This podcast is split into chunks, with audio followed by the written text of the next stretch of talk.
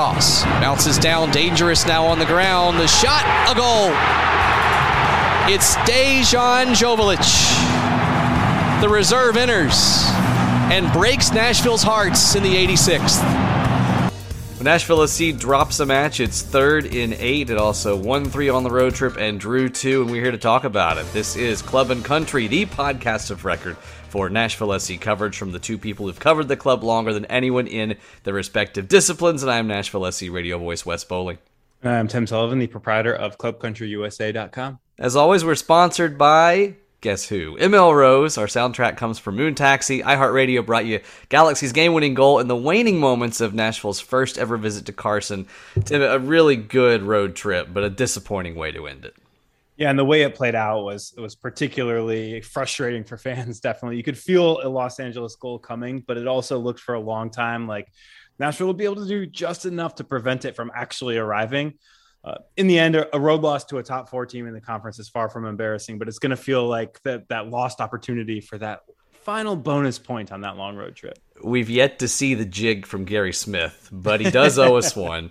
And, and surely, if he'd been told 11 points through your first eight on the road to start the season, he's told that in advance he'd be thrilled. But the way it is, he would be doing a jig. He's he would be doing a jig. jig. It's coming. I, again, maybe it's midfield before the first game, as we suggested. Maybe it's press conference. We don't really care when, as long as it happens, and we will hold him to that. Um, but of course, the way it ends, you know, the the one 0 loss, a, a, a fairly uh, listless performance in the attack in the second half. Does that color what Nashville accomplished in those first eight matches? It had a chance to put itself in tremendous position. Instead, just one point in those final two, and it's merely in pretty dang good position.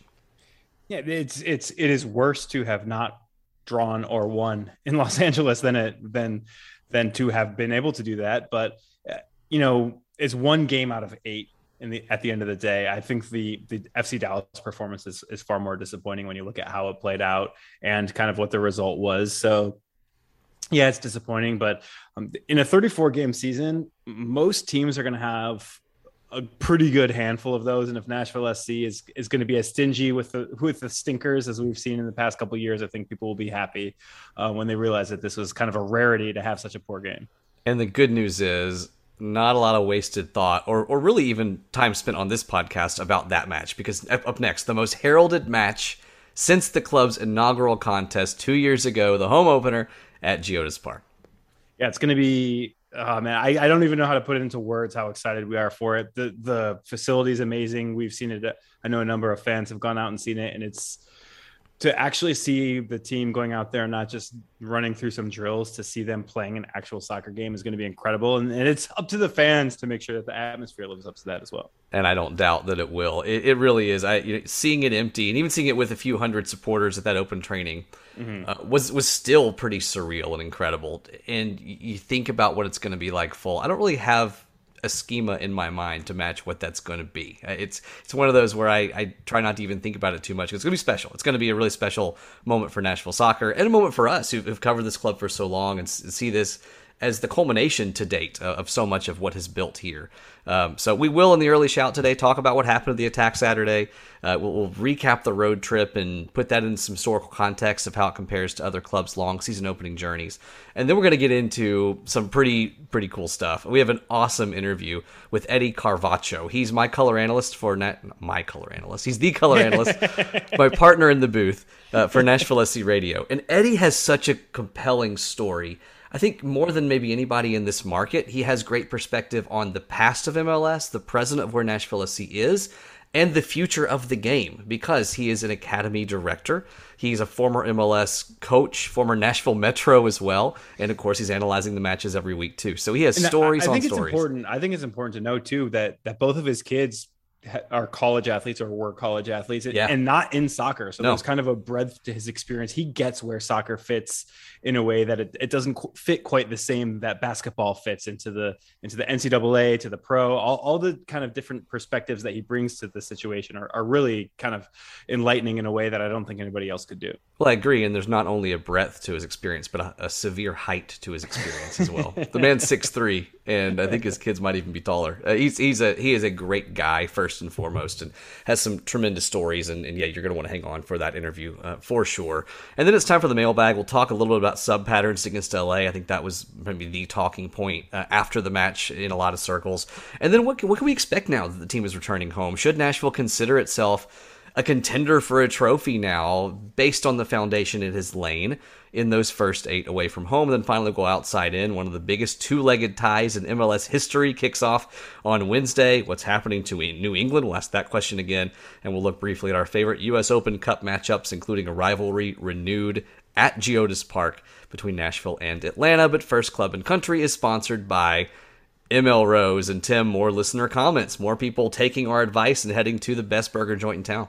Yeah, Logan Elliott reached out to say the crew went to ML Rose after the game. Another reason to frequent ML Rose, you can add an impossible patty to any of the burgers. And I would like to comment on that, especially because you know I talk about having the Carolina sweets all the time. So I don't think I'm going to fool anyone if I say I'm a vegetarian. but um, uh, in our household, we we do try to keep it a little bit lighter on the meat. So if you are such a person, you have the opportunity to not only order the exact same thing that you would get just just without the meat in it, essentially, um, but you but you can kind of you know mix and match and, and do some creative things at ML Rose as well, and it's it's a really kind of the the breadth and depth there is is something that not a lot of places in town have.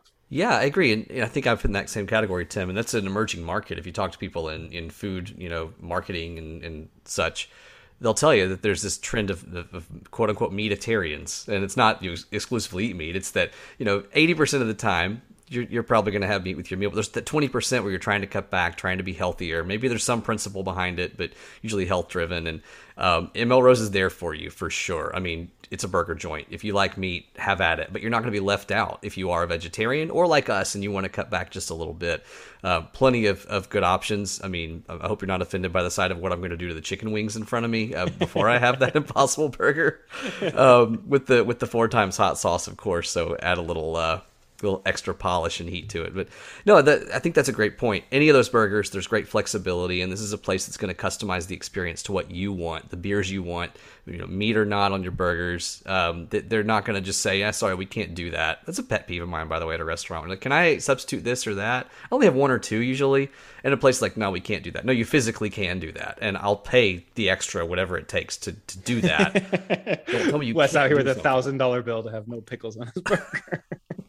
Sweet pickles, yeah, no, I would pay a thousand bucks to take those off of a burger for sure.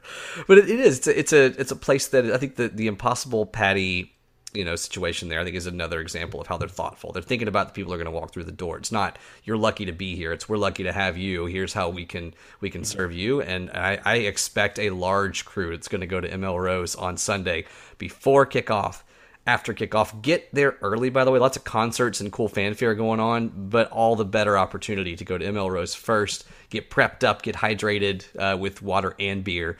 And, yeah, I was gonna say ready. hydrated and dehydrated uh, simultaneously. That's right. I mean, one water, one beer. You rotate that, you're in for a good day. And the bathrooms are plentiful at Geodis Park, so you can you can do that. Uh, tremendous burgers, great ambiance, uh, convenience to this new stadium in Geodis Park uh, coming up on day one here, as well as watch parties for every road match. Thank goodness we won't have many of those to talk about. The watch parties are great, but road matches I'm talking about, and that large, diverse, locally driven craft beer list when you think Nashville SC, when you think about our podcast, think about ML Rose and think about visiting there Sunday, either pre or lots of time post game as well. Let's head to our early shout. Mukhtar slips it through. Randall Leal into the box. Leal's left-footed shot saved. The best chance of the night for Nashville SC. Tremendous vision from Hany Mukhtar to slip it through a gap about the width of the soccer ball to the foot of Leal, whose left-footed effort dragging toward the near post, expertly saved by the diving Bond.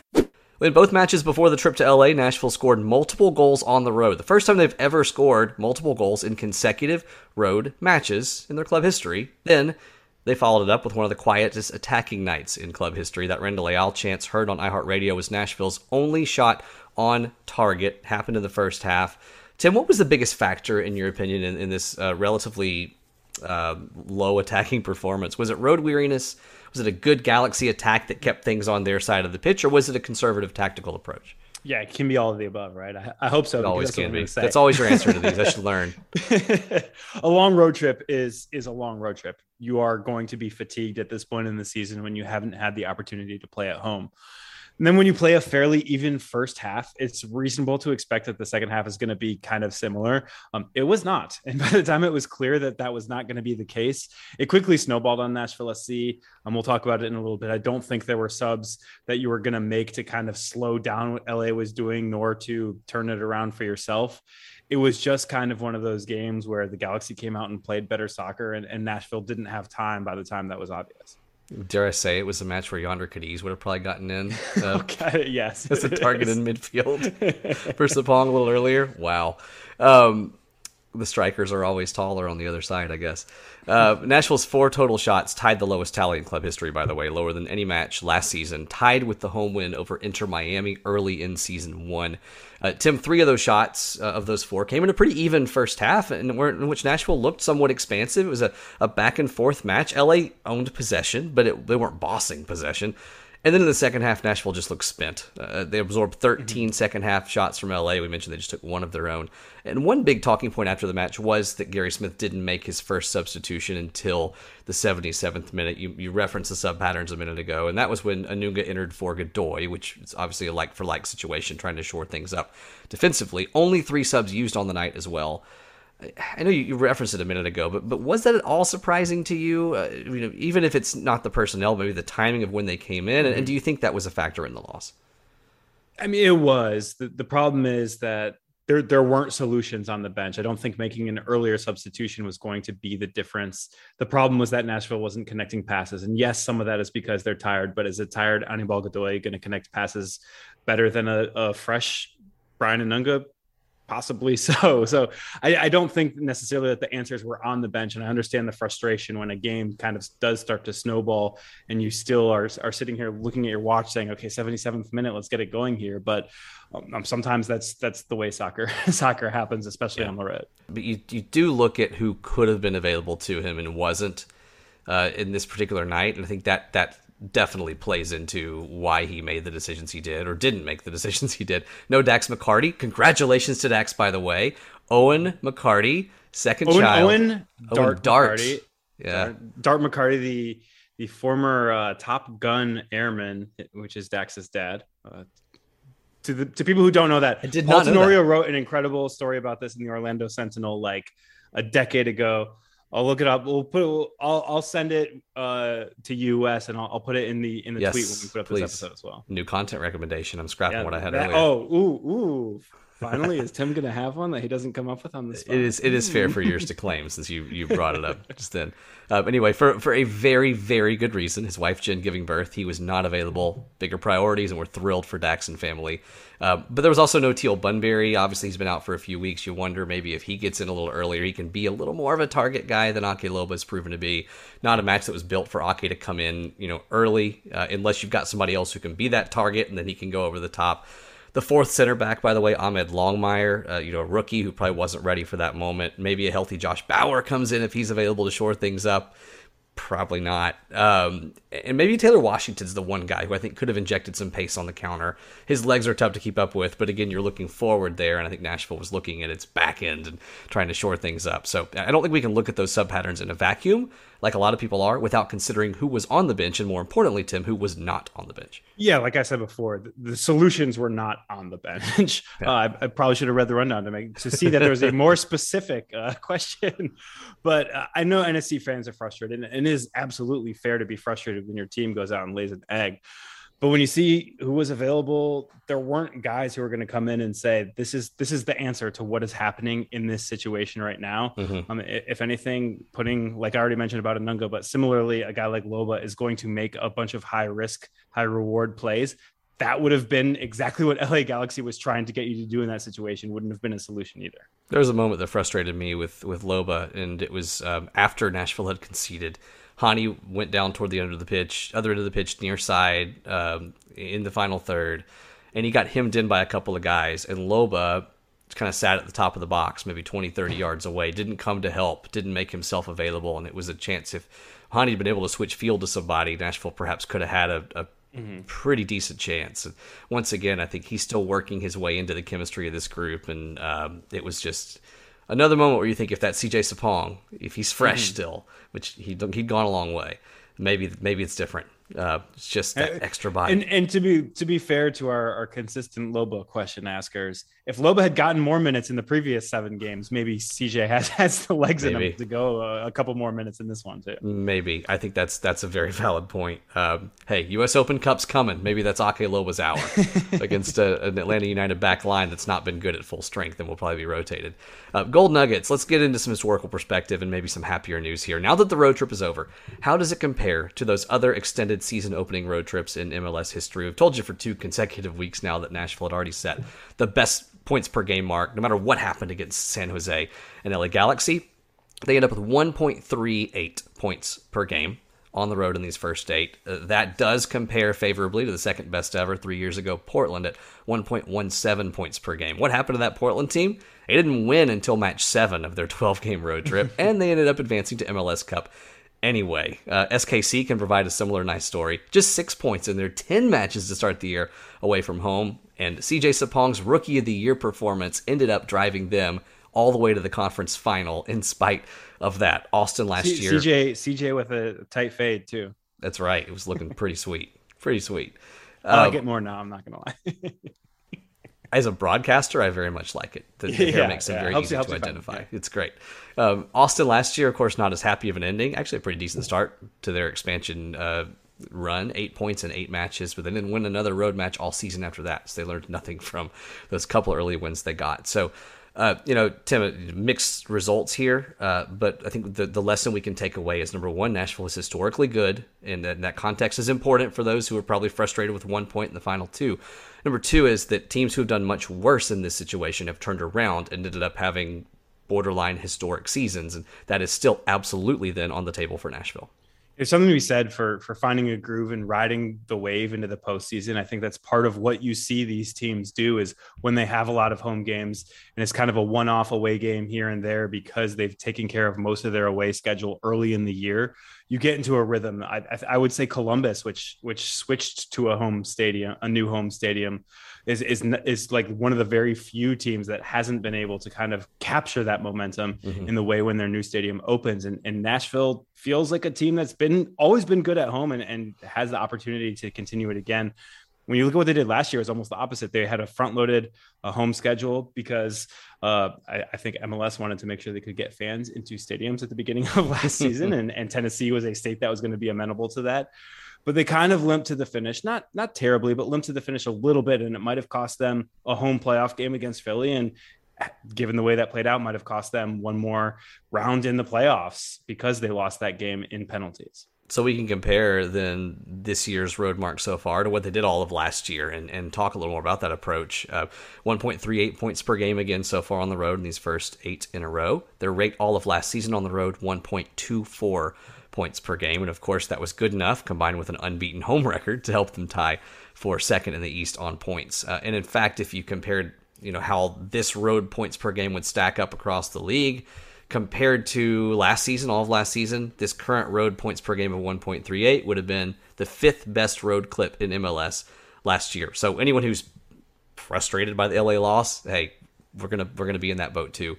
Anybody who's panicking after the LA loss shouldn't the game was not super great, right? but when you look at it in any sort of context, not only is it, it, a road game at one of the better teams in the West, it is the eighth road game in nine weeks with a bye week in there for everybody except for Walker Zimmerman and Anibal Godoy. So it's understandable to, to have that poor game. But when you look at what it means in the big picture, um, Nashville was trying to scrape out a draw and, and almost did so successfully because you're playing with house money there. If you get that 12th point, you feel a lot better than than you know I guess being a little bit more risky going for the win and ending up with a loss, but um, you know, you get the loss either way. It still it still counts for zero points in the standings. But in the broader context, I think historically good, I guess, from a technical perspective, but certainly they've done the work enough to put themselves in position to succeed the rest of the year. And they've been brighter on the road this year in these eight, for the most part. LA second half certainly not included, uh, than they were last year. Um, eight goals in their first eight road matches, not going to raise any uh, alarm bells of any defenders throughout the league when you look at that rate, but it is an improvement over the six goals Nashville scored in its first eight last year. XG, a little better indicator, even last year, just 6.5 XG in those first eight away from home. 9.3 expected goals for Nashville. Also, uh, shots on target up by about 33% too. And again, relatively small sample size, small sample size podcast. Uh, nonetheless, if, if you're looking to compare those first eight this year with first eight last year, favorable all around in terms of Nashville being a little more open, a little more assertive away from home, with certain very notable exceptions. Yeah, all of that uh, improvement, success, etc and Hany Mukhtar only scored twice, and, yeah. and, both of them came in the penultimate game of the trip. And the offense, it felt like the offense was leaving a lot of juice in the orange there in, in several situations. I think San Jose was obviously an obvious one there, but there were a couple games where it felt like there were, the attack was creating a little bit more than it was getting rewarded for. And when you look at that and say, hey, hey, they might have even been even even more there might have been even more for them and they didn't quite capitalize on it when they have the opportunity to get into that rhythm that I mentioned and, and get a few home games to to you know become a team that only pops out onto the road for one match and, and then comes back home, you really have the opportunity to, to even get more out of this. Yeah, I think the key now is to to maintain that front footed approach the extent this team can, shake off the cobwebs from Carson and just the four shots all night and and to be that team that Nashville was in Kansas City, um, you know, in uh, in Salt Lake at times, and it was a loss, but they were the better team in that one. The, the honestly, the team they were about half the time, uh, and and be more aggressive. So that's my question for you now. How hard is it to, to, to get past what happened in California to overcome legs that will still be very tired? Uh, the team got home at 5.30 in the morning, I believe, off that plane, and, and you know they have an extra day to prep, but that's always going to be tough to recover from has Gary Smith put this team in a tactical position to continue this attacking mindset at home to start off this run, or should we expect them to have to take some time to settle in? They're going to go out and get it. They're going to try at least. Yeah. Whether or not that happens, it could backfire in the first game. Philly's a pretty good team. We're about to talk about them in a second. This is a good team if you don't play well against them, whether that's because your approach is wrong or because you are tired. Uh, you you might not win, but Nashville is not going to set foot on Geodis Park's pristine turf and say, "Okay, let's go out and, and try and scrape out a draw, see what happens here." Yeah, I think they're going to be going certainly for a win in front of the home fans against Philly. Taking them on Sunday, debut game, Geodis Park. Do you know, by the way, that Nashville is playing its first home game this weekend? Were you aware of that? Mm, no, I hadn't heard. I really paid much attention to any of that stuff. Uh, Philly, top of the East. It's a great team to have coming in. You've got storylines. You've got a good team. They're up by three points over second place in the East after losing just once in their first eight. As Tim, this club looks to be a title contender again this year. Also, don't need to remind our listeners they were a game away from the title after beating mm-hmm. Nashville in the conference semis last season. They're finding the results so far this year. What is interesting to me is that they're doing it very differently than they have in the past couple years. Mm. They've gone from kind of a press and possess style. Um, I, I, don't want to say like a Man City, but kind of that philosophy, or like a Liverpool. They both kind of want to both press you and possess the ball now they're they've pretty much gone full Red Bull. They have no regard for holding on to the rock at all. They're on pace to set records for passing inefficiency. they're completing only 66.1% of their passes, which is actually worse than Red Bulls so far wow, this year. So this is a, a team that has gone from wanting possession to probably just not having the players who can do it. So Jim Curtin is a smart guy and says, let's go out and harass the opponent in his turnovers and, and get our goals that way. And to his credit, it has been the right button to push so far this year. And that that's going to be a tough system to face if you compare it to what Red Bulls do. Nashville, of course, lost on the road at New York the first time they saw that system and uh, and drew on uh, on decision day with Red Bulls last year. It's just it's tough. You can't have a lot of cohesion, but if in that press you can beat it over the top, you're going to have some chances on the other end. And Montreal saw that in a 1 1 draw against Philly. That was Philly's most recent result. Alistair Johnston, by the way, a secondary assist, his third assist in as many matches for Montreal. Uh, so Philly actually now winless in two. They had that 1 1 draw with Montreal, and they lost at Toronto the week before that. But they do have road wins against Montreal, and notably a, a clean sheet road win over NYCFC. I don't care that NYCFC was rotating during CCL that's still impressive um, to, to, beat those guys Uh, they're so ferocious at home, and in fact, they do have the best defense in the league. Uh, Tim allowing just 0.62 goals per match and already four clean sheets in those first nine. A lot of that success is, to be fair, Andre Blake. Um, I don't think it. Ma- I don't think it matters whether it's the goalkeeper because Nashville will be facing the goalkeeper anyway. He's a he's a really he does big plan to be there. Yeah, they're they're protecting him in in the ways that teams protect a, really good keeper, which is they're going to bust up plays with their center backs kind of at the last moment at times. If if you get through that press, they're going to do some scrambling, but Blake is is good enough that if the ball gets through, he's going to be able to save it more often than not, and it's kind of marrying the style with the player that you have between the pipes, and that's again Curtin pushing the right buttons and, and making the right moves, and, and to his you know f- great fortune having the right player there too. Curtin is pulling the right blinds. no, no. That was that was shady. Sorry. I do want to correct a misstatement. I, I'd said nine matches a minute ago. They've just played eight uh, so far this year, but they played one notable one last year up in Philly against Nashville, of course. Um, the the uh, the draw slash PK loss for Nashville in the playoffs. So the teams were one one and one in three meetings last year. Neither team scored multiple goals in any of those matches. Tim, this one I would expect it to be tight. And the way Nashville season ended last year adds yet another enriching storyline. I almost wish Nashville were playing somebody random, right? Like so, like mm-hmm. playing a playing a Toronto or playing a you know. Now I can't think of random teams. No, not not not random. I wish they were playing somebody bad, and that means Cincinnati. But, Yes, it does. Yeah, well, but, but that's that. there are storylines with that too. Of course, Nashville and Cincinnati have a lot of history, but yeah, you you mentioned the the series against Philly last year. This is like a Willis Blake, which sounds a lot like a, a weird like heavyweight matchup already, just based on the names. But it's a it's a it's a matchup of elite goalies. I would say that Joe Willis maybe hasn't quite been that at all times this season, but he is that to me in this league Mhm. right now, and it's it's going to be incredible. Hopefully, the the teams in front of them at least make them work a lot. Otherwise, it's it's going to be a lot of people going home from Geodis Park a little less excited. Hey man, I, I I think this one's decided by one goal or it's a draw. I know that's not a revolutionary opinion. The point I was making too is this matchup was going to be huge regardless, even if it's in the middle of August, and so you almost kind of wish it was a minor opponent just because it was going it's going to be a special day, of course, on May first, but uh, doubly special because of who it is, and, and a special day too off the field. Uh, we we want to encourage folks to get there early.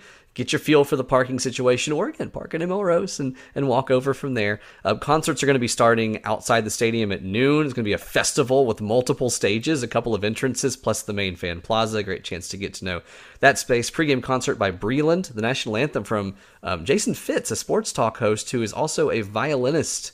Uh, so I think it's a good chance for thirty thousand people to sing along with with uh, with Fitz. It's gonna be really cool. A guitar riff from Styx's Tommy Shaw. You got Judah the Lion post game. Tim, any of these you're looking forward to the most? Yeah, it brings me no pleasure to report that I'm unironically a big Styx fan. Like my Yes. dad, like kind of just imbued that in me when I was a child, and I, as a dad myself, have have now embraced it even more than ever before. so yeah, I'm looking forward to Tommy Shaw. I think it's gonna be pretty cool. Um, yeah, I that I'm, I'm too great embarrassed to continue talking. No, I'm with you. I love Styx. I, I am all about it, man. Renegade, like the the first bit of little harmony Oh, you and there. my dad, great. It's been going, man. And Actually, you, you, and my dad would be great friends, Wes. Just so you know. he, he likes the good jokes too. He's got a great sense of humor as well. It seems like. um, I mean, you know, if Peter Crouch were here, he'd be doing the Mr. Roboto goal celebration, of course. uh, but we all hope we can we can come sail away this weekend for those who have too much time on their hands. There you go. Oh, A lot of God, man. Did you write these down? This is incredible. I did open the uh, the Spotify um, playlist just to make sure I had the, the key ones named, but Renegade's the one that always just comes to my mind and my heart. It's going to be great. I can't wait. Uh, Lady so- 95. Uh, this is what happens when we record this late at night. By the way, we we get we get a little a little weird. Um, all right. So speaking of getting weird, no, that's actually not a good segue because ML Rose is anything but weird. It's just good. It's just good. You can get weird in ML Rose if you want to. I guess they'll still welcome you. Just keep it within within the navigational beacons. Um, it, it's it's just going to be an awesome place, Tim, to um, to gather as a community. And it's fun because we've seen people send us tweets as part of mailbag questions or just totally unsolicited with their pictures of them taking their family and friends or going to watch parties. And maybe these folks are also longtime diners like you and I. Chances are, hey, good people know about good things. And ML Rose has been a good thing here for a long time. I like to think that maybe we've had a role though, and at least a couple people discovering this place. And I can't wait to discover it with some of these folks. Sit down, have a beer, have a burger after a game, uh, maybe as soon as Sunday. It's going to be a really, really cool place for this community to gather. Yeah, we talk a lot about their food. We talk a lot about their beer. I think I talk more about the beer than the food, but both are excellent. But I think the community aspect is something that we're that we're really excited about because they've chosen to be part of our club and country community, and we want to repay them for that by making them part of it uh, to us as well. So that's something that um, we're we're really looking forward to not just going there and, and having um, an animal burger and not just having Carolina sweets, but we're looking forward to hanging out with people that we know that you know want to make ML Rose a great soccer space. Want to make ML Rose a, a, space for for fans of the podcast to hang out and, and meet their heroes, you and I. When I yes, keep it going, keep it going. Beautiful. Oh man, what do we even do from here? Um, Suite Madame Blue, what are we gonna do? Um, so, just a, a, little bit of uh, familiarization with the area as well. So, you know, most folks are going to be getting off at, at, Wedgewood, I would say, to go to the stadium. Um, if you're not completely familiar with well where ML Rose is, just get off the other direction on Wedgewood, hook up with Eighth Avenue, that first intersection there, take a left, and you're just a couple blocks away down the hill uh, from from ML Rose. You can also take the the back road, then Craighead to get to the stadium, or walk it. Uh, it's it's really convenient, and again, I, I don't think it's a bad recommendation to consider. You know, putting your car there before the game, having a couple drinks, and if you have that extra drink, just walk all over to the stadium. And maybe the folks in Rose are going to yell at us if they end up with 500 cars in the parking lot that aren't currently eating there. So be sure you eat there beforehand or afterward, or both. Definitely both. Um, and and again, get to the stadium. Have early. a couple of beers afterward and leave the car there overnight. This is not this advice. Not that's not a good part of the advice, actually. if you have more than a couple beers afterward, do leave the car overnight. Uber is your friend uh, for sure, and they would encourage you to do that as well. I think, uh, but uh, get to the stadium early, and that means brunch at ML Rose, man. Sunday, Sunday, mm-hmm. you know, get there around eleven. Walk over to the stadium around noonish, take in the festival, and then cap off a Nashville SC win with an animal burger, some Carolina sweets, or maybe, maybe an impossible burger. Um, live the impossible dream. You can do it, just like soccer in Nashville once was. All right, speaking of, of impossible dreams, that is what Eddie Carvacho lived coming to the United States from Chile he tells his life story pretty much his soccer story and then gets into nashville's soccer story and what's going to happen on the pitch on sunday. Eddie is the color commentator for nashville sc on radio. It is a pleasure it is a privilege to work with him every week. Uh, we've worked together for the better part of the last half decade starting in that first season in usl uh, not going to even give you any more because he gives you everything you need. Here is our conversation with eddie carvacho well, Eddie Carvacho is the color analyst for Nashville SC's radio broadcasts, but it is one of many hats that he has worn throughout his soccer life. He is the uh, the head of the uh, Tennessee United Soccer Club. He has been a goalkeeper in professional soccer in Nashville, a goalkeeper's coach at the MLS level, a multicultural marketer uh, and consultant. He has done just about everything. Eddie, did I get all that right? And what did I miss? Uh, no, you did a fantastic job in the opening. So, uh, what did you miss?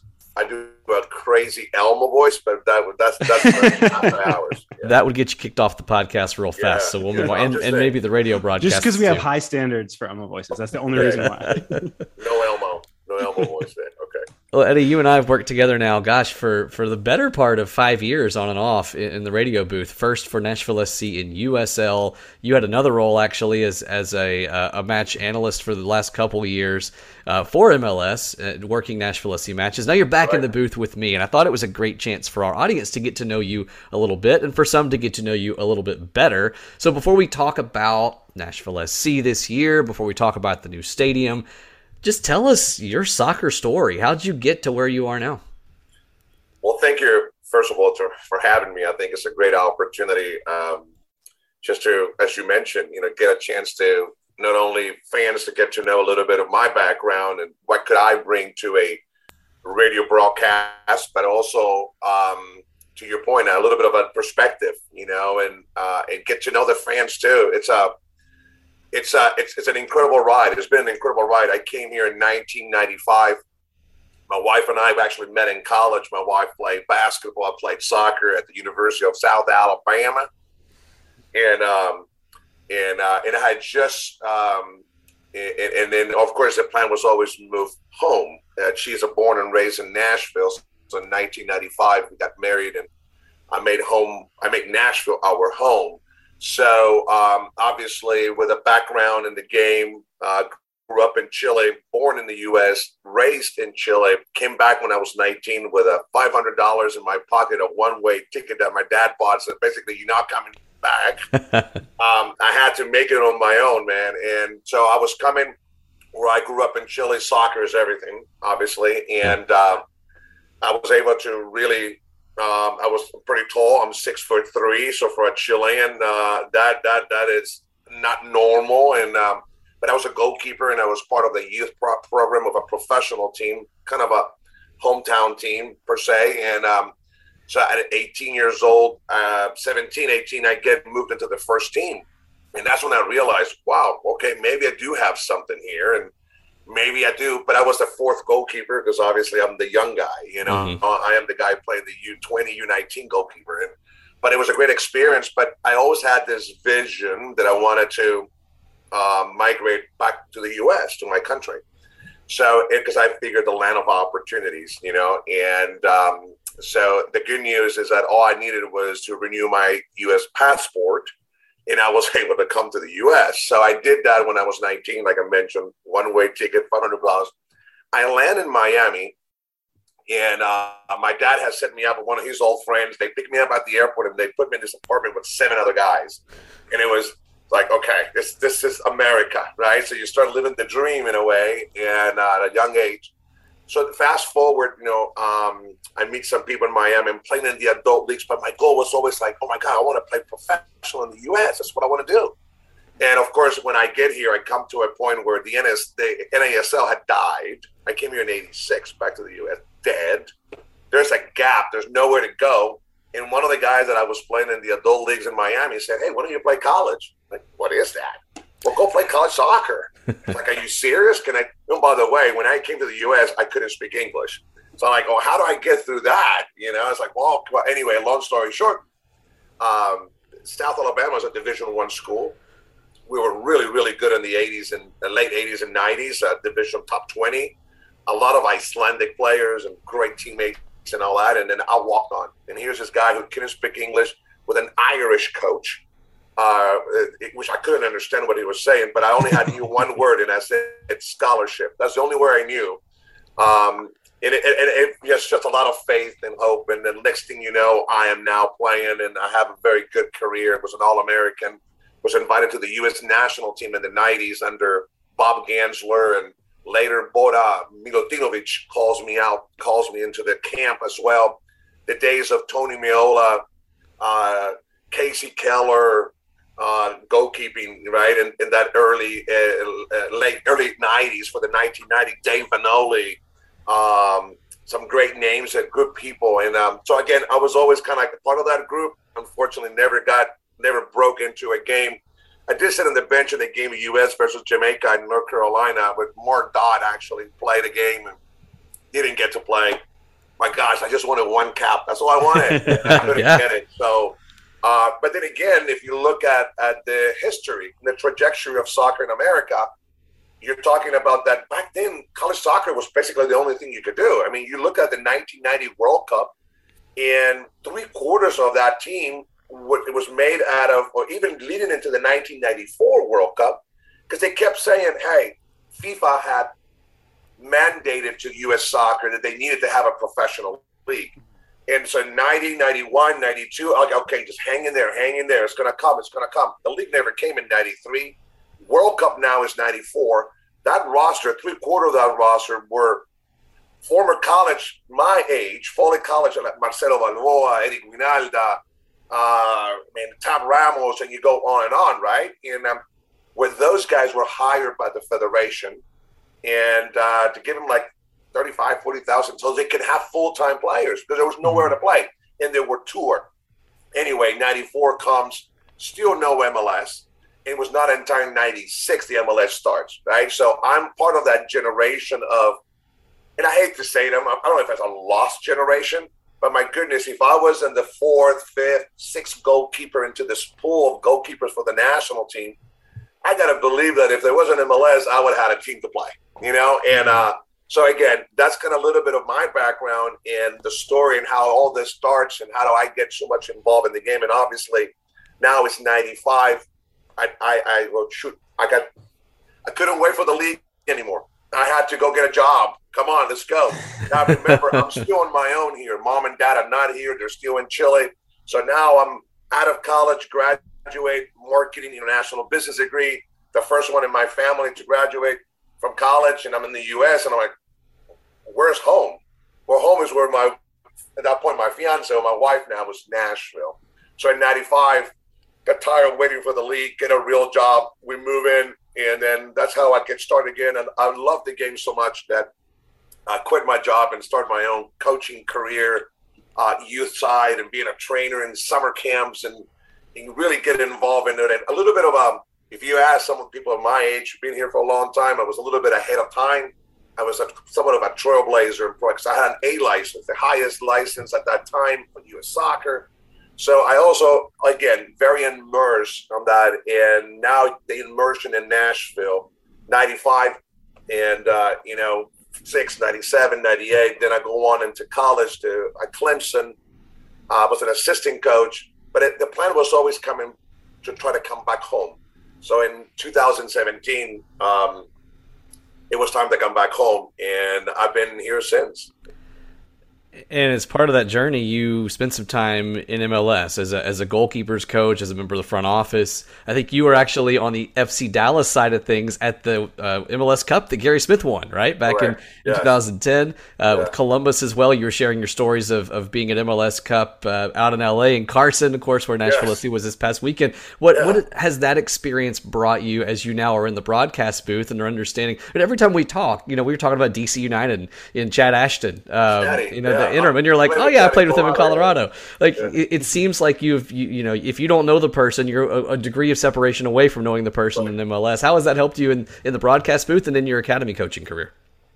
Well, and I think it right, and you just mentioned it's, it's uh, the soccer community. It's so, so, tight, so you know only a few degrees separate. It's like Kevin Bacon thing, right? You're only a six degrees separation, and you can know anyone, right? And you'll get to the destination.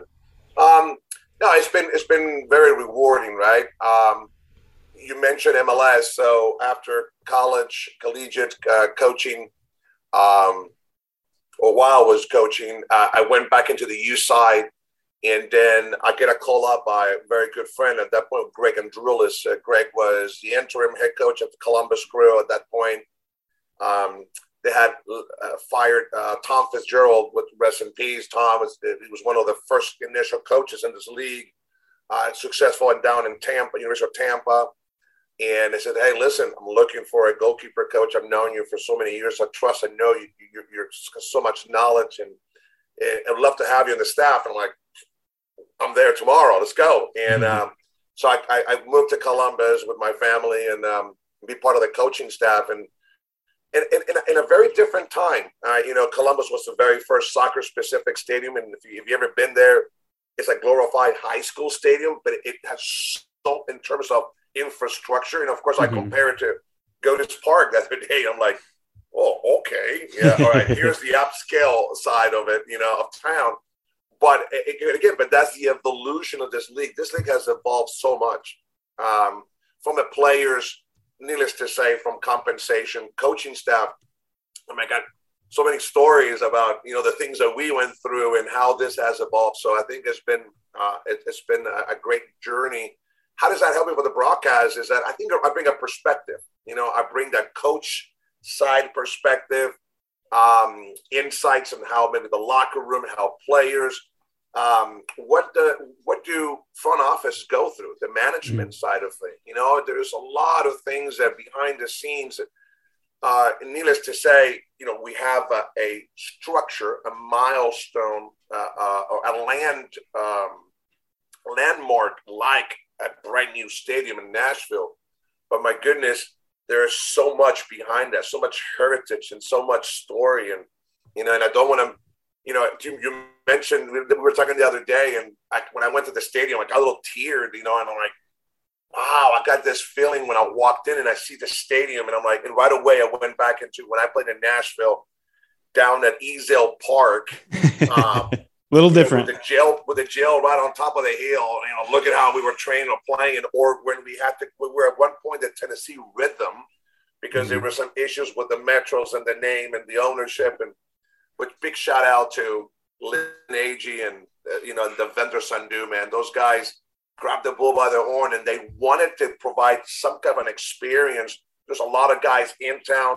Many people move from out of town to play for that group in those years, and they stay. They're still around. Maybe their fans are go. They're going to be there this weekend, you know. And uh, but that those initial it gives you so much perspective, and that's what I try to do in the broadcast is to compare those things, a little bit of the history, and how things are today, and not to get too high on the wins, not to get too low in the losses, but to bring everything that where this where soccer is in this country in terms of a foothold, but also locally now the value of having this professional league. And so proud man. It's just it was, it's, it's been amazing just that the evolution of the game. So i, I want to share that with as many people as possible when you look at where soccer has been not just in nashville playing at Ezell Park yeah. now they're playing in a 30,000 seat stadium this weekend exactly. but around the country too you know you kind of mentioned uh, you know, when MLS was a young league, you basically knew everybody in the league practically. And nowadays, there are so many different pathways for for either young players or for guys coming into the league from abroad in different ways than there have ever been before. How much have you kind of, I guess, had a front row seat to seeing the way not just the league but the game has grown in this country? Oh, amazing! Yes, tremendous. I mean, think about it. I, I've the way how I got to the national team back in the early '90s. It was through college. Mm-hmm. I had an amazing third my junior year. I mean, point whatever, and I was like all American, and uh, you know, got my team into you know, similar to how you know you view any other collegiate sport like mm-hmm. basketball, mm-hmm. the impact of football and basketball into the professional.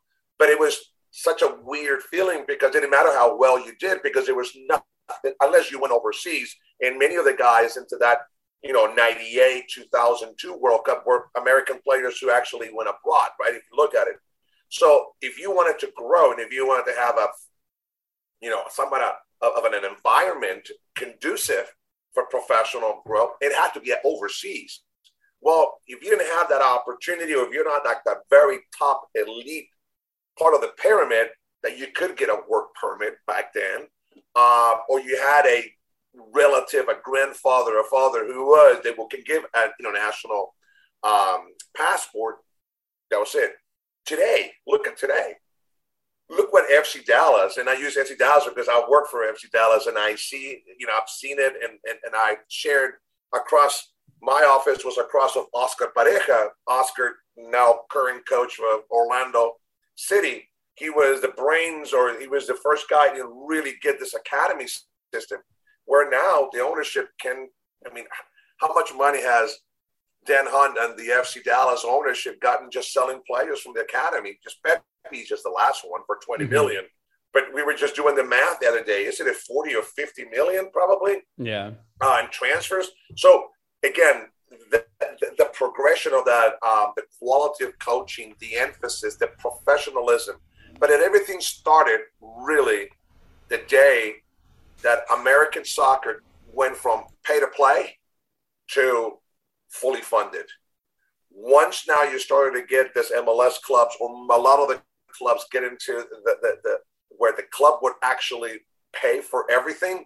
You started to now really focus, and this is something my son. I have a 25 year old son who plays professional basketball in Europe, who started playing soccer, and him and I we were looking at the national team game several months or a couple of weeks ago that and and all of a sudden we look around and we go, look how awesome to see so many African American players in the national team roster. Look at the diversity of, of, of, of our national team.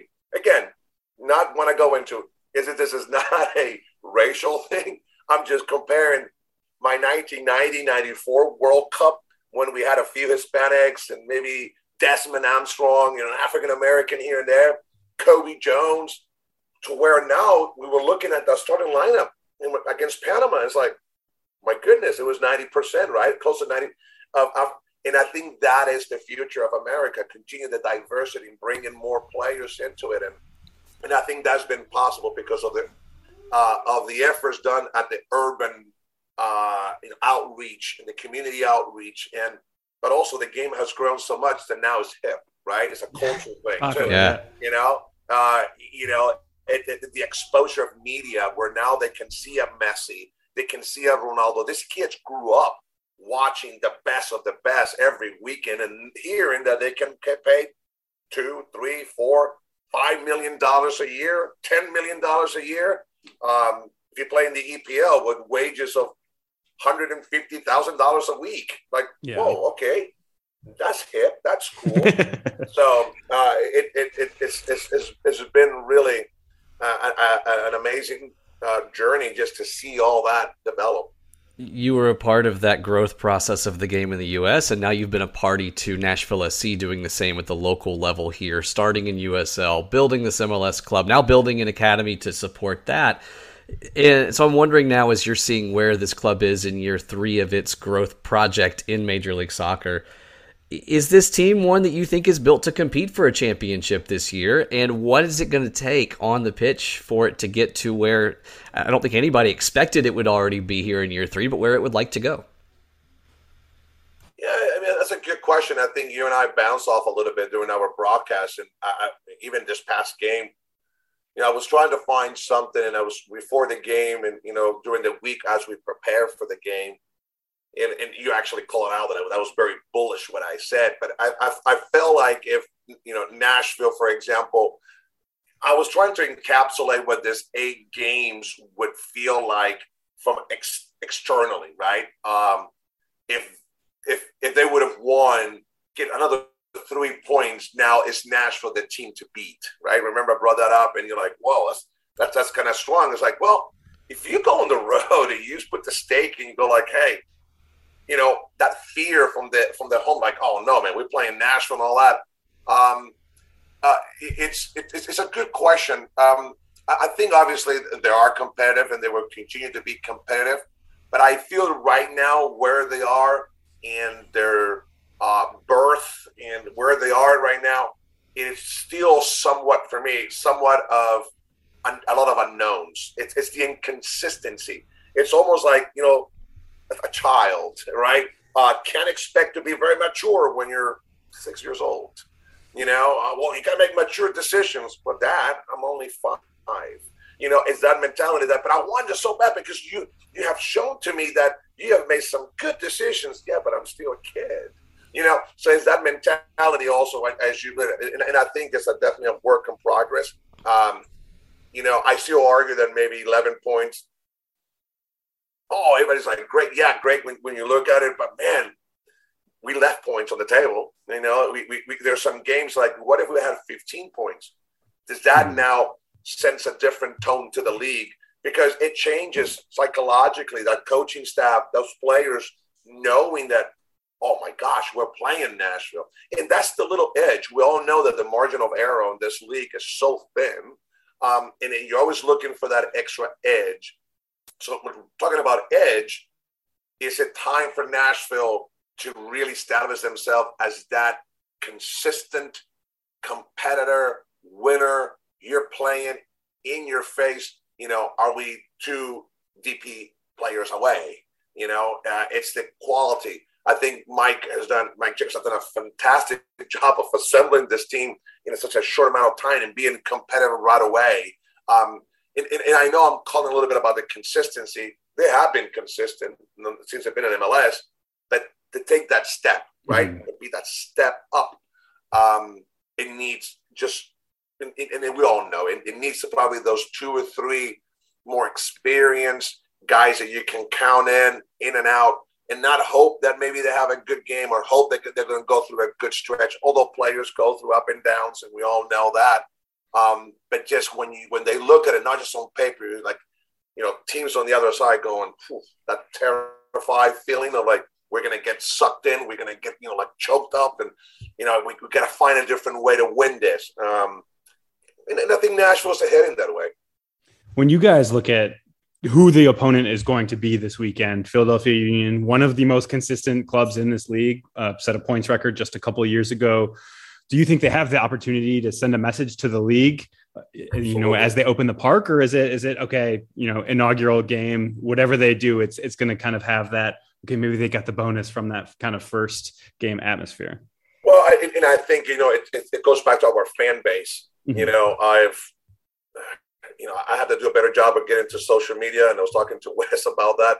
And, and I'm trying to figure out who to kind of list.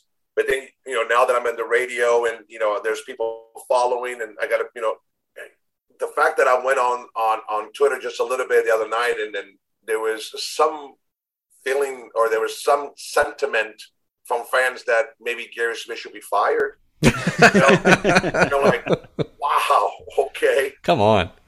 Ah, wow. Okay. I, I understand you may not like the style. You may be uh, sometimes, and obviously, the, you know, they came in LA was not the best, you know, reflection. Uh, and that again mm-hmm. shows a little bit of that. What what do I expect as a fan? And I think it comes down to that, right? Uh, for this weekend, I think there's going to be so many fans that are going to be just embracing the moment. It's a historical moment for the franchise for the city of Nashville.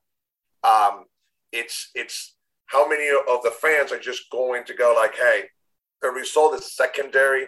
I just want to soak in everything. But we all know that we have the, our great hardcore fans that it's all about, you know, got to get the W and the three points, and we're at home, and what a great opportunity. Because one of the things that you look from a point system, shoot, you're at home. You're supposed to win your home games. Uh, but because you have a little bit of this savings account, you have this extra points that you got when you, you know, in this road trip. Uh, can you afford uh, to kind of okay give a couple points away this weekend? Is a tie, uh, but then again, it's is that you know Vanderbilt homecoming playing Alabama. You know, uh, is that the same? Probably not. It's not the same feeling, uh, but uh, they're going to be fans. They're going to be just happy with you know being in the moment, being historical, being in the first open. And it's a lot of new fans in this town. People have moved over mm-hmm. the years, so um, it's just a matter of perspective. And um, uh, it, it again, but to your point, to your question, getting a win against Philadelphia, you're getting closer again to what mm-hmm. I said last week in, in, in the broadcast. Is Nashville the team to beat? And, and, and I think that is not added pressure. I think all our players are all professionals. They're mature. They know what to want. Um, that swag, that edge, is what moves teams. Just a not, you know, you, when when people get ready to play Manchester City or you know, like oof, okay, you know, I'm not suggesting we are or we should be Manchester City, but it's a feeling. It's a it's a statement, and and this and a win on this weekend, it can send that statement to the league better to be Manchester City than to be Vanderbilt to work with your two uh, two analogies you worked in right there. It'll be different than a Vanderbilt game, by the way, because it's going to be a full stadium. So there's uh, that's one distinction I can make right there. Sorry, Tennessee grad. Hey, but they're getting better. They're growing. They're growing. they, are. that's hey, true. By the way, kudos to uh, Vanderbilt Athletic. Uh, they're adding women's volleyball. Good job. Well oh, that's done. great to hear. And of course, near and dear to your heart, since your daughter's a volleyball player at, at UVA. That's correct. well done. Where so, overdue. so we'll close out with with uh, I, w- I want you to, to go a little deeper into something you expressed earlier.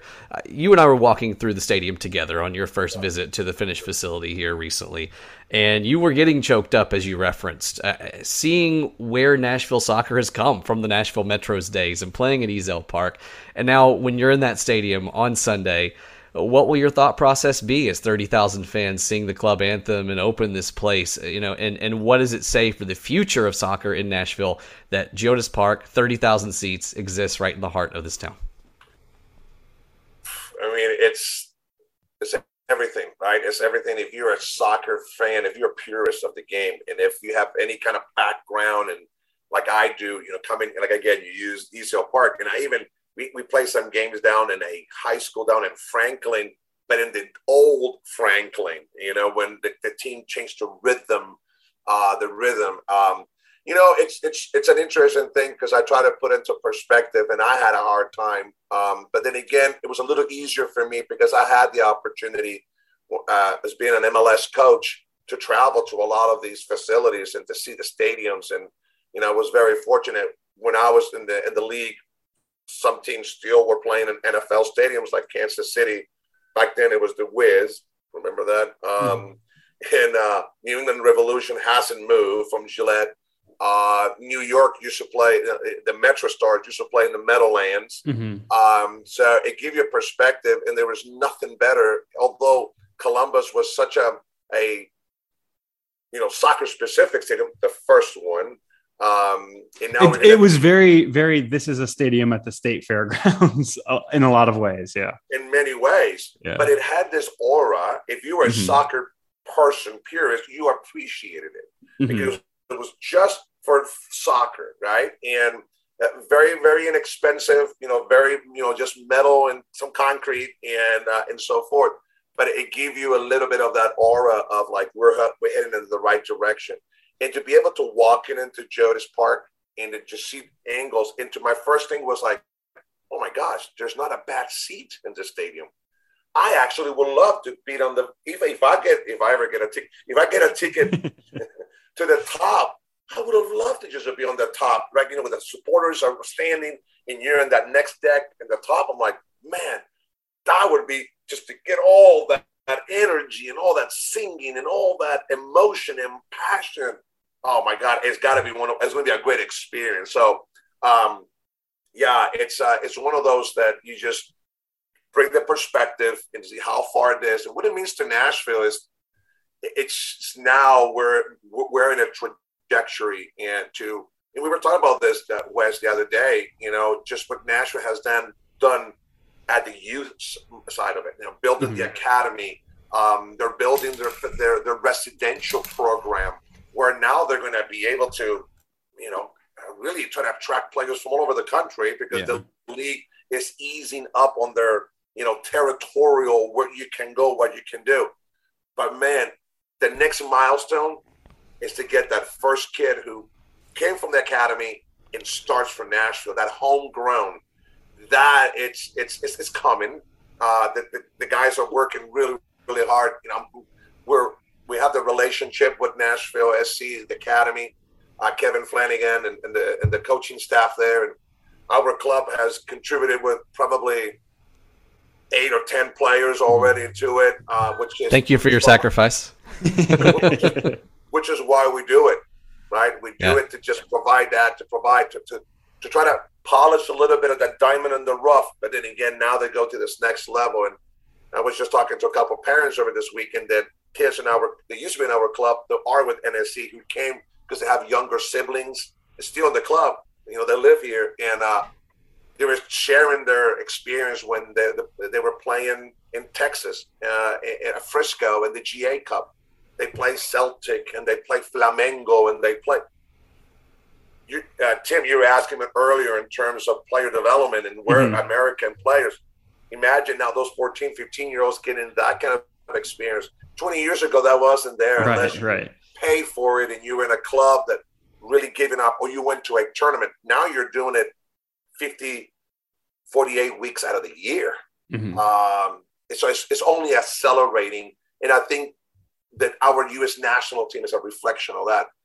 So being able to do that now at a local level, whew, on a non-traditional state for soccer, and mm-hmm. and we're not viewed. Tennessee is not viewed as a hotbed of soccer. It is not viewed. As a matter of fact, you know, some of the elite people, you know, they don't treat Nashville or Tennessee very well. Like, ah, oh, well, you know, it's this. They're not that but we're, we're getting so much better uh, on that, and I can't wait to see that first player, uh, you know, homegrown, make his professional debut when uh, Nashville SC jersey. I can't think of many people, maybe anybody, who has a better perspective on the past, the present, and the future of Nashville soccer than you, Eddie. And I think those who uh, who want to follow an expert voice on all three of those things they should look him up. Gigantico Biz on uh, on Twitter, right? Well, that's, if you, if you see me, I'm pretty gigantico, you know. uh, and, and, actually, my you know, it's again, it's a little bit on the on the, on the business side of things. Um, I, I, I, I think I'm committing. I, I, need to be better in social media, better kind of start bringing my perspective, my opinion. but the logo is the stone face of the Easter Island. You know what I'm talking about? yeah. Mhm. Well, if I The turn Moai. sideways, dude, that's me. You know, so uh, that's almost like a uh, a picture of myself. But no, I like it. Thank you guys. Appreciate for your time and uh, anytime. You know, I'm here and uh, I'm looking forward to get more exposure and I appreciate you guys providing your platform to at least get to say hello to some of the Nashville SC fans. Sounds great. Thanks again. We'll talk to you on the air here soon. Yes, sir. Eddie's awesome, Tim. He's you know he's just an, an incredible person. We sat down and, and had a bite to eat before the last broadcast, and he's one of those where you, you budget. If you think it's going to be a 45 minute meal with somebody else, you budget an hour and a half because he's got great things to say. the conversation's always robust, and, and certainly in this case, a, a robust chat with him. What stood out to you? you know the fact that somebody who is still involved with Nashville SC um, you know you got you guys play an important role on match day for a lot of people on the iHeartRadio app uh, he is somebody who has been there not since the beginning of, of soccer in Nashville that would be ridiculous but from the the the semi-pro days of soccer in Nashville to the to the pro days of Nashville Nashville soccer he's seen kind of the depth and breadth of it like and, and then you know that's what we mentioned in, in the intro to this very podcast and everything that he's seen is something that I don't know if it's matched by anyone in this town. And obviously, a dude who's been a pro is is somebody who's who's got a level of insight that is is just unmatched, honestly. Uh, yeah, and I'll tell you, he was not uh, just being kind or, or being poignant when he when he said that he walked into that stadium for the first time and teared up. I was with him. I saw his reaction when he first walked into that stadium, and uh, you were there too. He, he I mean, he had tears in his eyes. He was, and he just stood and he took it. And, it, and we were behind everybody else at one point. He stood right around midfield. He stepped up to the to the open concourse. He looked around and he was just like, I would never have imagined. I would never have imagined this in Nashville, and uh, it's it's special for him. And so we thought it was only fitting to have that conversation with him leading into that first home match. Yeah, and I think you could go back as recently as 2017, and basically nobody expected to see the sort of thing that they're going to see this Saturday or this Sunday, excuse me, when they walk into Geodis Park. And I hope that everybody has has kind of the genuine, oh my goodness moment that Eddie had, that we had when we walked into the Yeah. park too, and and Yeah. To hear it from somebody who has been in a lot of really important soccer stadiums in this country, Mhm. to, to, ha- to hear him say that it is just different was really exciting for me. Yeah, I mean we've we've all expected the stadium for the last two years, and even still, the last time we walked in, the first time we walked in and saw it, it was a humbling, uh, surreal moment, and we think each of you are going to have that experience, and can't wait to hear about it. Uh, write us in the mailbag and tell us about it, and we'll get to the mailbag now, and we'll st- we'll talk a bit more about Geodis Park. Jay Robinson with a great question. He says Geodis has been beautiful anytime I've seen it or been to it. What's your favorite small detail about it that makes it home for you? I'll talk about the shell of the facility because the stadium is really about the people and not about the facility, no matter how beautiful it is. But one thing I really appreciate as a native Nashvilleian is that, you know, Wedgewood Houston's a very different neighborhood, obviously, now than it was when I was growing up. But architecturally, the, the warehouse aesthetic, when you go to places like Houston Station or you go, you know, to some of these restaurants or, or in that neighborhood that have been reworked in the post industrial look, the stadium matches that aesthetic. And had a, a detailed conversation on the tour that we both took of the stadium with the locally based architect whose job was to work with the stadium company to make sure that local design elements were, were put in there. And it, this is not PR spin. This mm-hmm. was really part of the heart and soul of this place, whether it's the exposed steel beams, whether it's kind of the post industrial look while still looking sleek and nice, understated signage uh, inside the facility. You're not going to feel like you're on Broadway. You're going to feel like you're in a real Nashville neighborhood. And as a real Nashvilleian, we're both real Nashvilleians, but as, as a native Nashvilleian, I really, really appreciate that, Tim. Yeah, when she was mentioning some of the the flourishes that made it what what it is, I was like stunned each time. I guess I'm too stupid to be an architect, but she would say something and I'd be like, "Oh, that that's precisely right. This is exactly what you're saying." And I would have never thought to create that. I would have never noticed it myself without you saying it. And that that sort of stuff was incredible. But from my perspective, I don't know what is going to make it quote unquote home for me until until we experience it as Hmm. you know a game day venue um, there are a lot of really good features i am very happy that they were able to get a lot of local food vendors that people are going to recognize Yes. shout out to daddy's dogs based in the best and most important neighborhood in nashville Yes, they are. And yes, it is. included among there but um, which one is ultimately going to be the one that makes me feel like home I, I don't know until until i go in there and i'm like okay now it is home. now I can see what makes it feel that way. But um, I there will absolutely be something. I have no doubt about that. It's going to be special. Can't wait. All right, so we'll, we'll stick on the home theme, but talk a little soccer now. Soul Man reaching out. How different did Nashville play at home versus away last season? He says, I think I'm looking for XG numbers here. And John Mueller, uh, related question, how realistic is it to keep telling fans that they slash we are overreacting and it'll be different at home in terms of the, the playing style after LA. Uh, I'll go with the stats here. Uh, Soul Man, how different home versus away last year? A, a lot different. 35 goals on 29 expected at home last year. 20 goals on 17 expected on the road. That's taking out the playoff matches, so we're talking 17 games apiece here, and you're talking 70% more production uh, at home than on the road, roughly. Shots mirror that a little bit too, not quite 70%, but about five shots per game more at home than on the road. Um, Tim, again, we don't know what we don't know about this home ground, and part of that is how Nashville will play there we have reason to be very optimistic based on the fortress they turned Nissan Stadium into. But can we expect a similar difference, you think, this year? Or do you think the, the bright road performances might cut into that a little bit, no matter how well they play at home? Yeah, when you look at the difference between home and road performances, Nashville was, uh, they were above average away from home, but they were extremely good at home. Um, they were just below average away in attack and, and very far above average at home in mm-hmm. attack defensively is what I want to look at because that was where they were they were quite good at home, but they were absolutely elite. They were um, on average a half a standard deviation per game better than the league average um, in terms you know with all the adjustments that a lot of stats stuff. I'm, I'm doing crazy manipulations in my mind. I'm, I'm doing the Zach. Got the beautiful mind screen. I'm going. doing the yeah, that, yeah, beautiful mind too. Yeah, either of those. Um, but what they were doing very well at home, even even better than the, than they were doing on the road, is is is that they're they prevent opponents from finding chances. And, and thanks to Joe Willis, the conversion was even lower. There were opponents converted below their XG rates. So when you look at what they're going to do at home this year, we don't know how Geodis Park is going to affect that because Nissan Stadium was so good for Nashville last year. Was it a matter of being in Nashville, or was it a matter of being at Nissan Stadium? We don't know, but I think it's, it's reasonable to expect that a, a big part of it is being not on the road, since that's a pretty consistent thing across MLS teams as well. But it, it will be better at home. we'll see how much better, and if that's enough to to get better results too and the team has had some chances to train at the stadium, gotten used to the field a little bit, and, and talking with Gary Smith um, last week before the Galaxy match, I think he was pretty pleased with with what he's seen and experienced so far. So you know, there's not going to be there's not a you know a limestone quarry in midfield. There's not a mud pit, you know, First Tennessee Park style when it rains in the penalty box. Shout out Josh Hughes back pass. Um, so you know, I think you know there's nothing quirky about this field that's that's not going to be you know easy to adjust to. I think in, they're gonna... in the, the, day of the stadium tour a couple Tuesdays ago. It poured. Oh, it was bad. And, and they and they trained on it. And it looked like it might as well have been 75 and sunny all week. Yeah. It was it was pristine. Yeah, so I think you know you can you can take away some of those hidden variables you might be worried about and mm-hmm. and go play soccer with mm-hmm. thirty thousand fans behind you, which gives reason for optimism.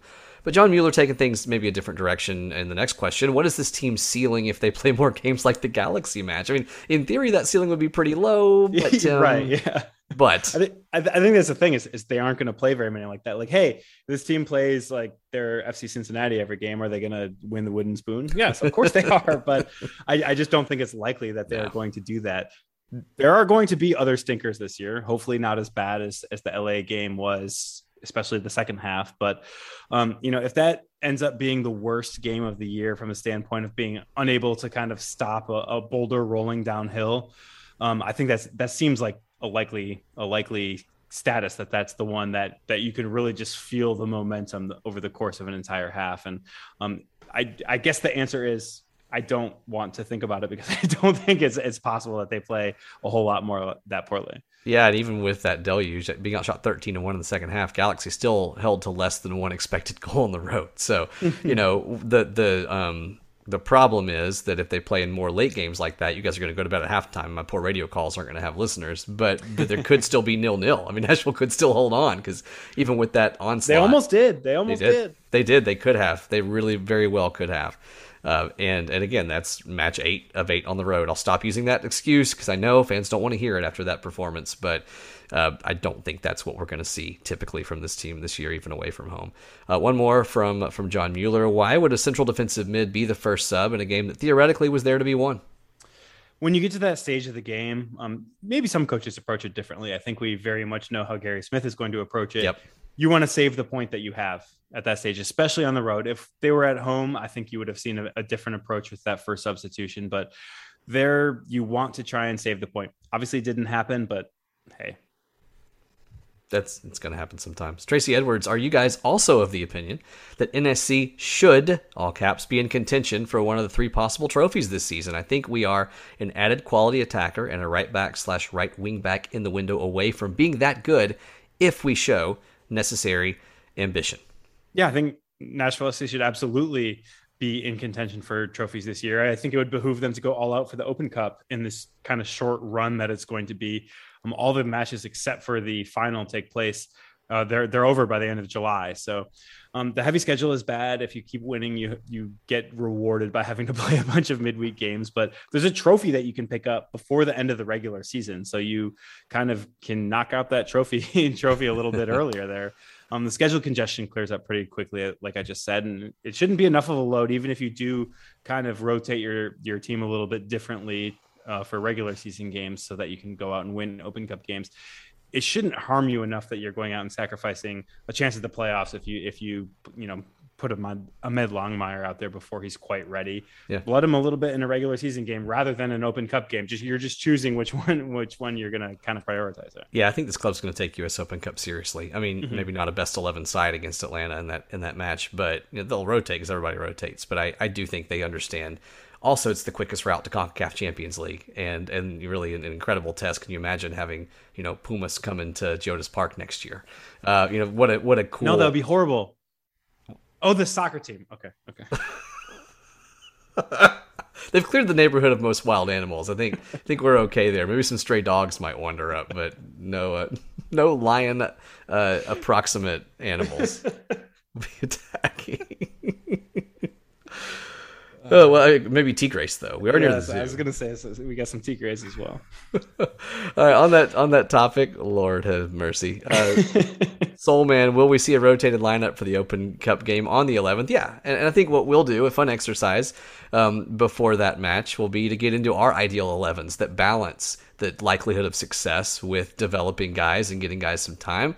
But to shorten that concept just to one player, Tim, who's one guy who you think would benefit most from getting a start in US Open Cup, and why is it Aké Loba? to get back to to Soulman's question real quick, I do I do think there will be a rotation, but not too heavy because they're going to want to win a rivalry game mm-hmm. against Atlanta, and this club this club really really values the Open Cup. I don't think as many clubs as should value the Open Cup in this league do, and Nashville is going to be one of the ones that's way up there. But um, yes, yes is Loba because um, a heavy heavy match schedule means attackers get more opportunities. But give me Bryan Meredith. I think he needs it because he's been hanging out on the bench for way yeah. too long. This guy, this guy has watched Joe Willis play every competitive minute for the club, and it's time. It's time. It would do right by Meredith. I don't know that it does anything for you as a club. I think if anything, you call in you call in Panicco back this off. Is, this is a, a, pro Bryan Meredith podcast now. hey, I, I'm all about seeing him play. I think I think Willis probably gets to start. Quite honestly, I, I mm-hmm. don't think they will. Rotate. I think if, if Elliot one, Panicco is your number two, then you develop him. Maybe maybe mm-hmm. let Pan, Panicco in and, and get the Panicco out of the way. Um, but uh, yeah, Sean White. What happened in the second half? I decided to take a nap at the half and woke up at the end of the game. And I will say we really only included this one because he also did include a delicious looking burger pick from ML Rose. So thank you, Sean. What should have happened is you also should have ordered some caffeine with your beer at ML Rose, and then you would have stayed up. Uh, for the second half, or maybe maybe you did right to not, and missing the second half was an okay thing actually. In this, yeah, I was going to say maybe case. maybe that's if you fell asleep at halftime of that one. Uh, rarely do I do I advocate for that, but that might have been the game to do it. Yeah, true. Uh, Logan Elliott, MLS rumor mill has started back up for Shaq Moore. Uh, and this was actually a question he asked last week after we recorded and, and wanted to make sure we got it in.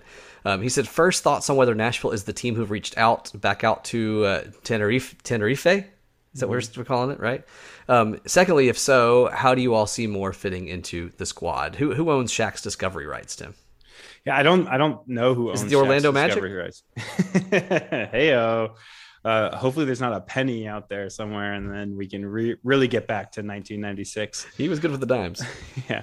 Um, yeah, so it, it's unclear who holds who holds Shaq's discovery rights, or theoretically, MLS reserves the right to add anybody to the allocation list. Shaq did play for the U.S. men's national team in the, the last window of World Cup qualifying, and, and projects to play in the summer windows as well. Theoretically, MLS could add him to that list. That'd be really mean because presumably somebody has his allocation right or his discovery rights, excuse me, and either that team is Nashville, or I do expect that Nashville has uh, accumulated enough allocation money to trade for the for those discovery rights. All indications out of both Spain and out of the Wedgewood Houston neighborhood are that Nashville is serious about Shaq Moore. That hasn't changed. I, I think the MLS rumor mill has has picked up because it it just kind of got tired because the situation was Nashville wants to sign Shaq Moore, and that's not that hasn't changed. It's just a matter of let's let's recycle it now that people have kind of forgotten about it a little bit. Tenerife just doesn't want to sell him mid-season. Their season is is coming to an end pretty quickly here, but also the MLS transfer window is closing, and, and Nashville will have to wait till summer if they want to sign him. As for Fit, he is mostly a stay-at-home right back, although he does have some attacking talent, and he has the athletic ability to get forward and overlap a little bit. I think he reminds me actually quite a bit of, of what Nashville got out of Alistair Johnston at a slightly higher level, both in terms of consistency at the back and maybe a little bit more of of kind of those incisive passes in the attack. Although Alistair may have stepped that up, as you mentioned earlier, but um, he can provide just enough additional attacking punch to to you know be an upgrade over what Nashville had last year, and and and certainly, um, even though we are the Eric Miller defending podcast, uh, he would be an upgrade over Eric Miller as well. Sure. Uh, stay tuned, folks. ClubCountryUSA.com. Tim will have updates as they come on on Moore that potential, and we will hear as well. That's that's really good insight though into Nashville's potential interest, and as well as uh, more importantly what he could bring. Uh, yeah, I'll, I'll, be uh, I'll be providing uh, live updates from the autonomous territory of Spain. That appears to be a, uh, the most gorgeous place I've ever seen. As I Google it for the first time, it's in the Canary Islands. I thought that's um, which which I suspected were going to be beautiful. Um, confirmed confirmed. Yeah i would love to go. That's good wine too. Um, i've had some canary islands white wine before. It's just it's delicious right there off the coast of africa. All right we're, we're drifting again. Um, we have plans by the way besides ml rose. Continental Tim. drift. Continental drift. Nice. Yes i got you i got you like because it's in spain but it's off the coast of africa yeah no i got it i bet the i bet the trade winds are blowing there and not just related yeah. to Shaq Moore. Ah, hey, there we go. Trade, but that'd be a transfer, right? don't don't ruin the ruin the brilliance. We have plans, by the way, Tim. In addition to ML Rose, in addition to you know covering the match and me broadcasting it, Stooks wants to know what time we're we're stopping by the Assembly tailgate for our hugs because yeah. hashtag it is us who hugging. shall be hugging Stooks. That's it. I'll, I'll, I'll let him initiate the hug. It's fine, but I'll I'll show up for it.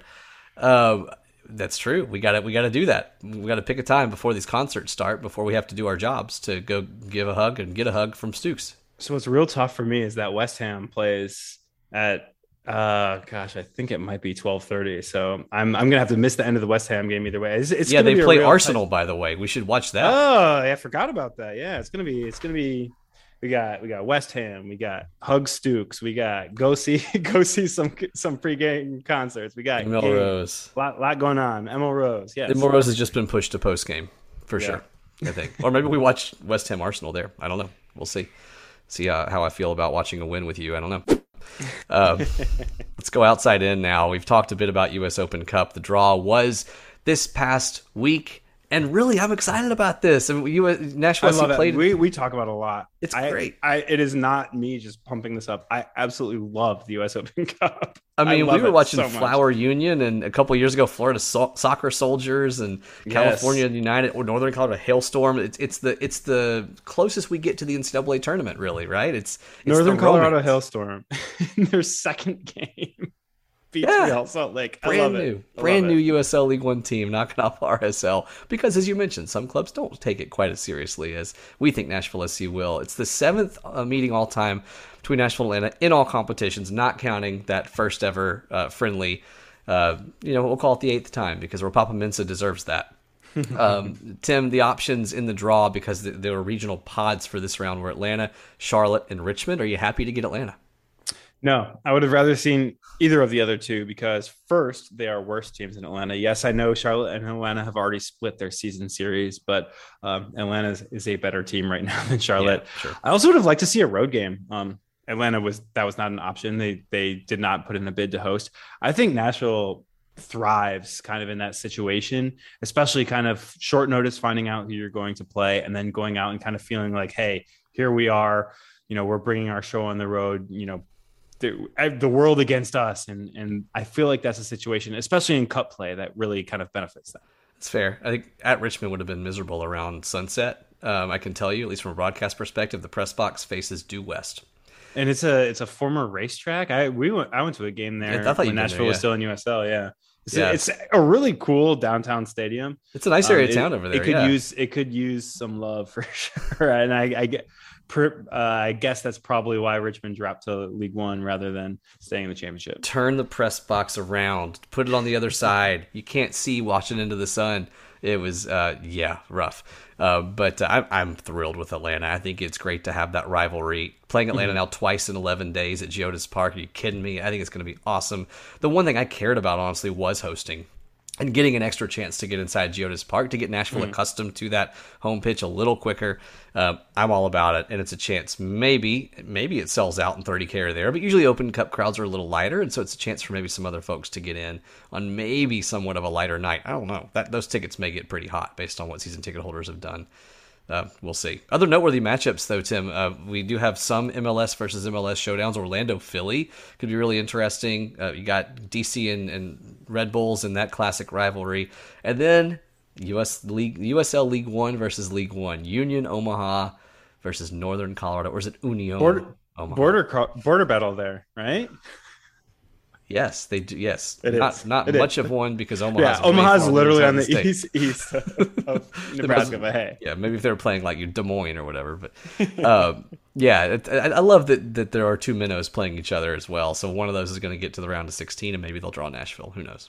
Yeah, my, my match that I'm looking forward to is another one that's that does not include an MLS team. It is it is two teams that would be very upset if you called them minnows, though. And that's the Louisville City Detroit City matchup. It's USL on USL for a, a, trip to the round of 16.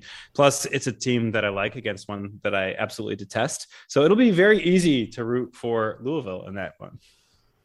What? Yeah. Oh, wait, you hate Detroit? Michigan guy? Uh, yeah, uh, there's a long so story. The, the, team isn't bad. I when I lived in Detroit, I used to play in the in the league that is owned by the by the guys who own Detroit City FC. But the uh, Eastern European Ultras Cosplay Club of Oakland County it makes this team just un, absolutely unlikable.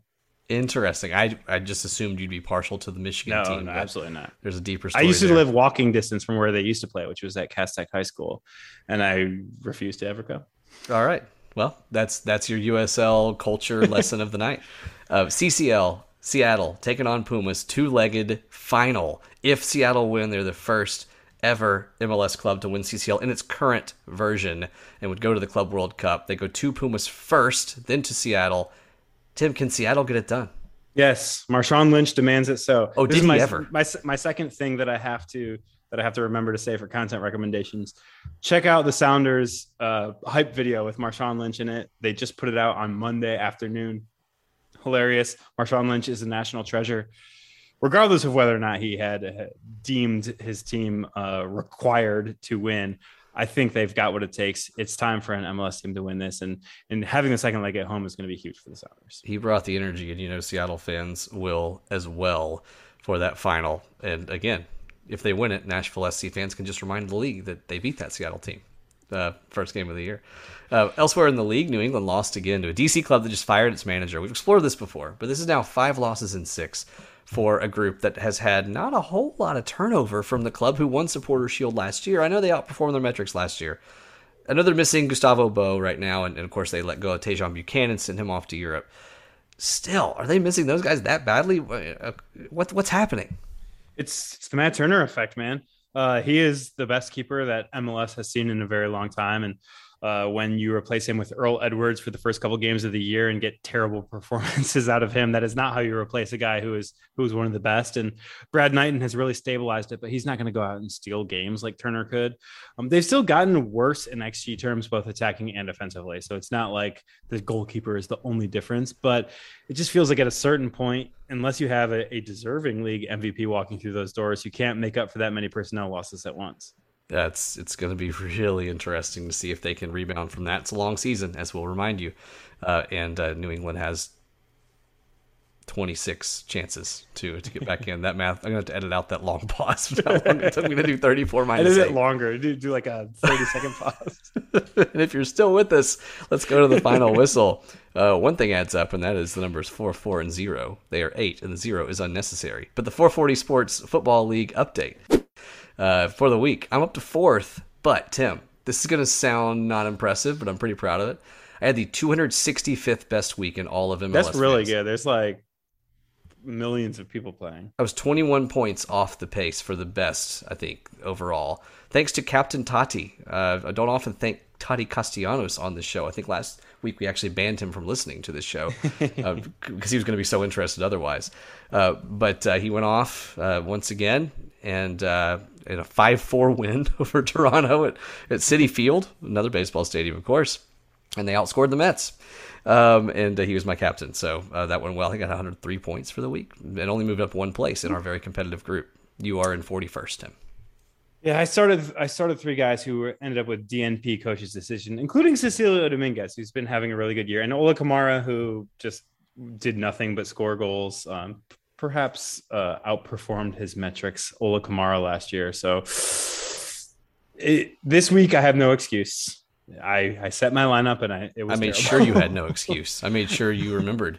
yeah. And, uh, you know, it happens. Braden is still behind. And Braden even said this this past week he was all in now. He was committed to turning it around. He dropped two I spots. gotta set now. Now that we're talking about, it, I'm gonna set mine for this week too. Just go ahead and I've, do I've it. put myself out there.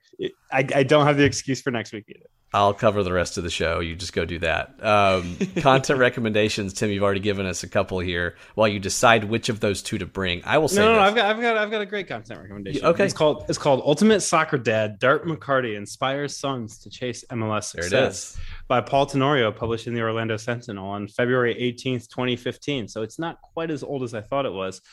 Uh, it is about Dax McCarty's dad and how Dax and his brother Dustin uh, became pro soccer players, even though their dad never kicked a soccer ball in his life, just because of the sort of guy he is and the sort of kind of personality traits that he imbued in his sons. And we obviously are very familiar with Dax and, and know what his personality is like. And, and Dart is is the source of that personality. And um, like I said, a former Top Gun pilot. This stuff, this is not this is not something that That's I made cool. up. I know No, I'm reading it right like now, too. but, but uh, it's a it's a great read from Paul and a, a good friend of the show as well. So um, check it out and, and read that. It, it will give you some insight into how Dax McCarty became kind of the guy that we all know and love and is the captain of this club. And read good journalism, by the way, whether it's Tenorio, who's now with the Athletic, and, and Stay School and those guys, or, or anywhere else across this league, or there's this Club Country USA site that's pretty good too. Uh, Check it read, out. Read good content. Uh, despite that recommendation, I'm actually going to tell you my content is actual soccer this time and not one of those great journalists. Uh, find a lower tier league with a promotion battle and watch it. Playoff time is happening in England here soon. Uh, the team, I'm not going to call them my team because I don't deserve that mantle as a fan. I just adopted them a couple years ago, but Nottingham Forest in the championship, I've been following. Uh, Ethan Horvath. Yeah, exactly. plays. no, he doesn't play, but he's there and he has a chance to to maybe be a Premier League player next year if he hangs on and they get promoted. Um, they play Fulham uh, on on Tuesday. Uh, it's huge. Fulham can Fulham's already up, so they they got they're already up and they can for, clinch yeah. the championship title. Um, oh yeah, they're they're. They can clinch championship title with a win. Forest can pretty much clinch a playoff spot um, if they if they win. That's one that's going to be on ESPN Plus. Carries so many of these games, including that one. In fact, I'll tell you this, and then we'll get out of here. My my year and a half old sees me say ESPN Plus so much to the voice remote now that he picks up the remote unsolicited and says ESPN Plus to it. Puts it back down. He's 20 months old. Pro- and he already Producer. Lily gets mad if I if I use the uh, talk uh, if I use the Siri on my Apple TV. really? She gets mad that I didn't let her say it. Oh, she wants to be the one. But then if she says it, she can choose what she wants, and that's a dangerous place Well, to be. mm, she's she's just gonna repeat what I said anyway. Bluey, most of the time. Oh, oh yeah. that's, that's another content recommendation. Bluey. Uh, we are we are Bluey a Bluey friendly show. Yeah, from like a year ago. Uh, good to know it's got some staying power though, and she's she's still into it. That's great. I'm, I'm near my Bluey days. All right, um, this was fun. We promised to do a shorter show, and then we didn't. uh, but we really appreciate you guys listening uh, to our verbosity as always. We've never been accused of being concise. We won't steer you wrong when it comes to burgers. Uh, that's a place where we can be verbose with you over beers and burgers. ML Rose, the sponsor I get of this loud too after the beers. I, yes, Look forward you do. to it, everyone. That's true. The beers and maybe after the tequilas as well, you get a little little vocal. That's okay. There's nothing wrong with that. I I make up in noise what I wait. I'm messing up that phrase. I'm I'm not as loud. I just talk more and more, and I tell jokes and don't understand why people don't laugh at them. Um, probably because they're not particularly funny. Uh, get offended. It's a whole thing. Uh, Moon Taxi, by the way, great music. Thanks again for uh, to them for for being the bookend uh, soundtrack of our show. Get on here, rate, review, subscribe, tell a friend, follow us on Twitter. Had a couple more ratings here recently. Uh, no reviews to go with it though, but we do have a lot of you who have offered your comments. So as you send the burger picture to us on on uh, on Twitter, then hop on to Apple Podcasts, give us a quick review, tell us why we are your um, burger recommenders of choice. Uh, give us each a follow on Twitter. Tell a friend about the show. And thanks to the 440 Sports Network for putting us on the air. Have a great week. We will see so many of you Sunday. Can't wait.